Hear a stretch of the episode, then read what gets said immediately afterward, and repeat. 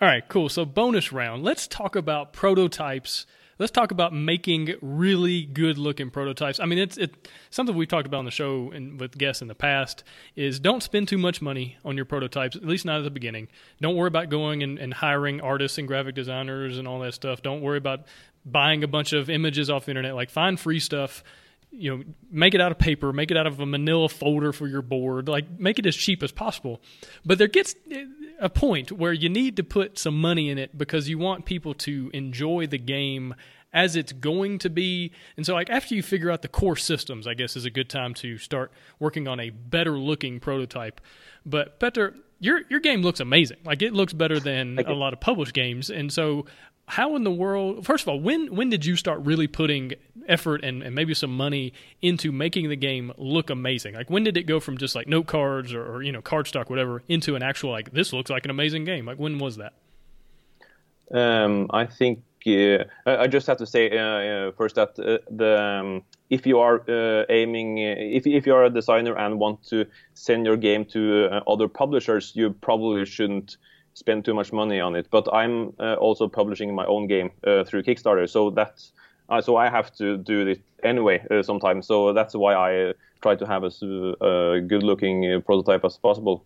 But to answer your question, um, I do that when when I have tested the game enough to know that the core mechanic is is working fine, and there are no big issues in the game, and you know that the game will pretty much look uh, uh, the the game mechanic will will uh, will look like this in some way at the end. So if I'm going to change the game later, it won't be a drastic change, just change here and there. So the the the look of it will be the same. So that's when I when I do the the upping of the of the prototype.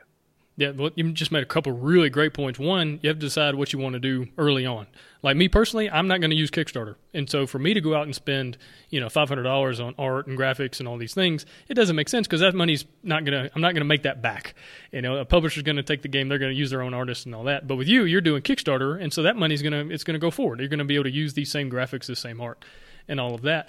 And, and also, when you get to that place of okay, the game is not changing very much right? You've gone through playtesting. Maybe you've done some blind playtesting even, and it's like, okay, the the core is the same. I think that's a good time to start putting a little more money into it, or a lot of money into it if you're heading down the Kickstarter road, uh, because things aren't going to change. And so that's one thing. I mean, Matt Leacock, the great Matt Leacock, even talked about how early on in his career he put so like too much money into a game and was so reluctant to change it when it needed desperately to be changed. But he had put so much money into the art, and that art was going to be uh, unnecessary and was going to be just a waste of money. And he was really reluctant to change the game, even though it needed it. And so yeah. when you get to a point of it's not changing very much, I think that's that's really the best time. And now, what did you do? Uh, you have friends that are graphic designers and artists. I mean, you're in the movie business, so you know, know a lot of creative people. Like, what did you do to like find people to do the different um, for, to make the different assets for your game?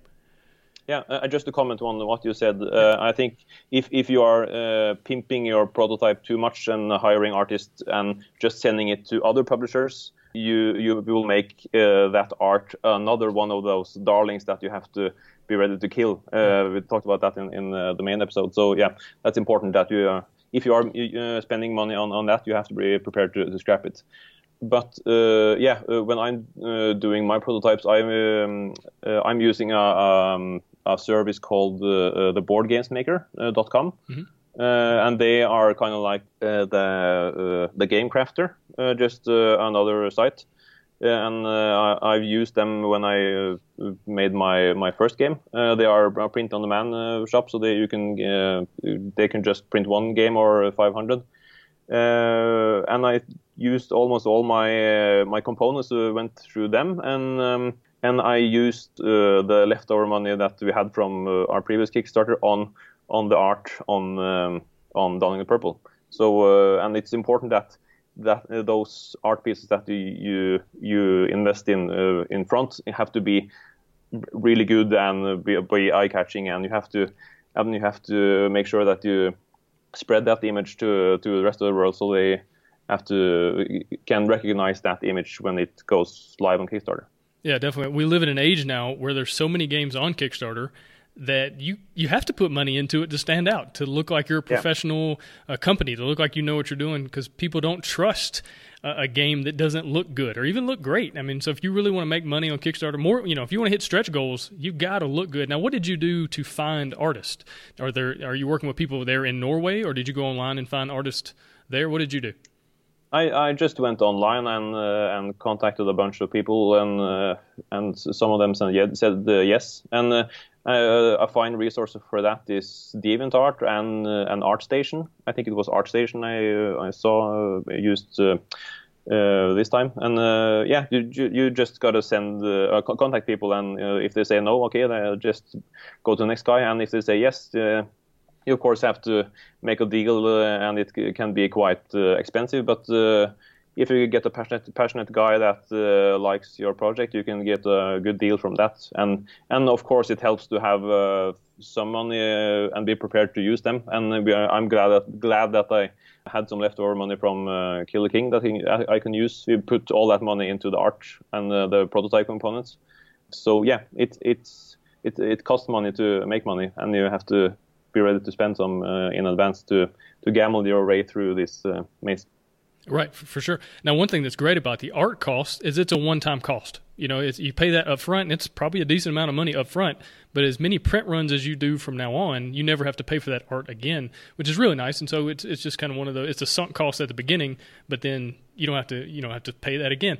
And so, do you have like a um, like a bookmark folder on your, your computer where you kind of like you see art or artists and you're like oh I like that I might might talk to them later is that kind of thing uh, something that you do like going towards the future yeah I, I have lists of uh, many illustrators that I uh, want to, to use uh, I haven't contacted them but, but I like the, their uh, their paintings and I uh, I I have lots of game ideas and I on each idea I used to have the, the links of that specific artist uh, in, in, the notes for that game uh, to just have uh, the theme uh, or, or, inspirations to that theme when I'm thinking about new mechanics and stuff. So yeah, it's always uh, useful to be on the lookout, even though if you're not looking, but just be ready to to write down your uh, yeah, the, the ones you find.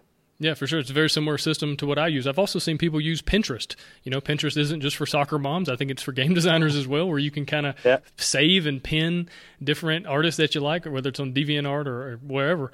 And another thing I think is, is really good, even if you're not going to kickstart a game, if you're not going to publish it yourself, is to have have art that you like, this concept art basically. So when you do pitch it to a publisher, you can say, hey, this is kind of what I'm thinking. This is my vision for the game. Now, again, they have full discrepancy to, to change that and to do whatever they want. They're paying for it. Uh, but you to at least go in and say, hey, this is what I'm thinking. Here's a couple artists that I really like their style. Maybe we could talk to them or someone similar. And it just shows that you're really invested in your game. It shows that you're doing the legwork you're doing all the behind the scenes stuff to make sure this is successful. And even if they don't use that information, maybe they do, maybe they don't. But even if they don't, it shows that you're you're all in. And I think that goes a long way uh, with publishers. And so it's something to good something good to do whether you're going to kickstart it or not. Yeah. Now, any other advice for, for people trying to make really good looking prototypes? You know, if they're going to take it to a convention, they're they're working on a Kickstarter coming up. Any other advice? Any tips and tricks you would give people? No, just uh, just look online and try not to make too much of it uh, yourself. there are a lot of uh, great services out there um, that you, you you should use, uh, and it yes it will cost you money, but if you want to be someone in in this business, I'm not saying that I am, but uh, you ha- you have to have an outstanding prototype, I think, because maybe four or, or, even three or four years ago you could pass it with a with a with a lesser prototype. But I think now that every every game looks awesome, you have to your game at least looks uh, look awesome as well. So you have to you have to pimp it up. I think. Yeah, definitely. Well, Petter, really appreciate you coming on the show. Appreciate all the insight and advice. Uh, again, good luck with your Kickstarter coming up, and good luck with everything else you got going on. Thank you very much.